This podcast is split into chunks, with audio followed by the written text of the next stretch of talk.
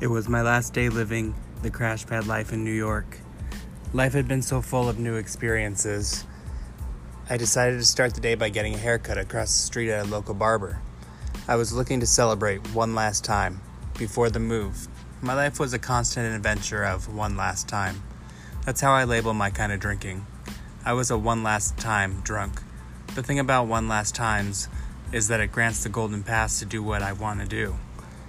Get drunk the way that I want to drink. Balls to the wall, shit faced. May fall and hit my face, kind of drunk. That's the thing about one last time kind of drinking. It is supposed to reinforce the reasons why it's the one last time. This is how I led my life a series of celebration, because who knows, it actually could be the last time. This day's celebration happened to be commemorating my time in New York and commencing my new life adventure, moving Aaron back home to California with me. The last couple of months had been a love fairy tale. Boy meets boy, boy falls in love with boy, boy decides to move boy all the way across the United States for love, damn it. Yes, a love so strong, built over the course of an eternal two months. I now know the difference between an infatuation of the brain and love of the heart. The brain is crafty that way, creating infatuations that feel like love right off the bat. But how can you love someone you do not know? If you have ever felt it, you know what I am talking about. That light-headed, fuzzy feeling you get when you kiss someone, the feeling like your stomach is dropping on a roller coaster, roller coaster of love, baby. This was the feeling I had when I was with Aaron.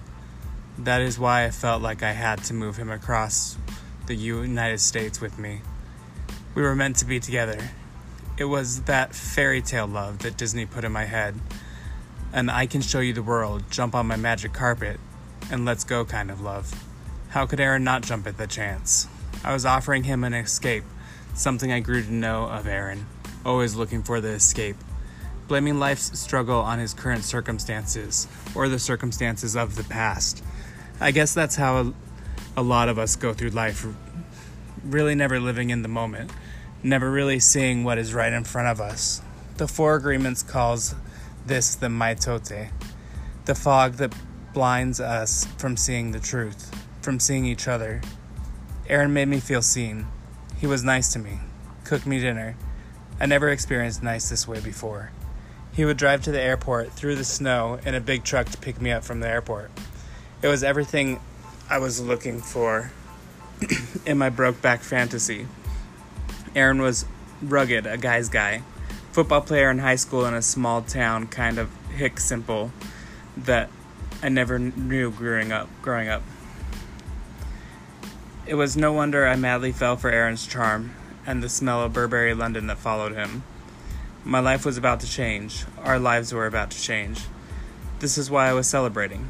Most of my big celebrations and big life changes were often commenced with a haircut, and today was to be no different. I often would decide to go full on Britney Spears with my hair in drunken rages trying to force new beginnings. That's what haircuts mean to me new beginnings, a chance to start over. That's also the glamour of one last time living. It allows for a lot of new beginnings. It's the story every chronic dieter knows. I'll start tomorrow. I'll be better tomorrow tomorrow will be different. I have learned that tomorrow has to start today because tomorrow may never come. Not starting the diet today, but to start living today. To be content in life, in the body, in the experience of now. However, I did not always live like this. On this day, I was living in the excitement of the past couple months and in the adventure of the couple months to come. This was a day to celebrate, and what better way to celebrate when in New York City than to see a Broadway play? Tonight's play was to be Mamma Mia, and boy was I ready to go again. As I sat in the barber chair singing songs of ABBA flooded my mind. Soon I was looking fresh and ready to roll. I got into the city early and decided to hit my normal stop, a bar at the end of Union Station. That's the thing about New York. The next drink is never too far away. I would go on my own personal pub stroll through the city, letting the booze lead the way, an adventure every time starring Dave and IPA. Tonight's adventure was to be no different. As I went along my crawl, drunker and drunker I got until finally I reached the theater. Fortunately, I was early, and don't you know it? There was another bar right around the corner. To the bar I go to get my last few pre drink show drinks. My life was always a race to the booze. Just one more before the show, just one more before the road, just one more before the close. I can't count how many times I madly dashed to the local 7 Eleven at home before 2 a.m., something Aaron and I would come to know well in our soon to be home. I don't remember much of the show that night.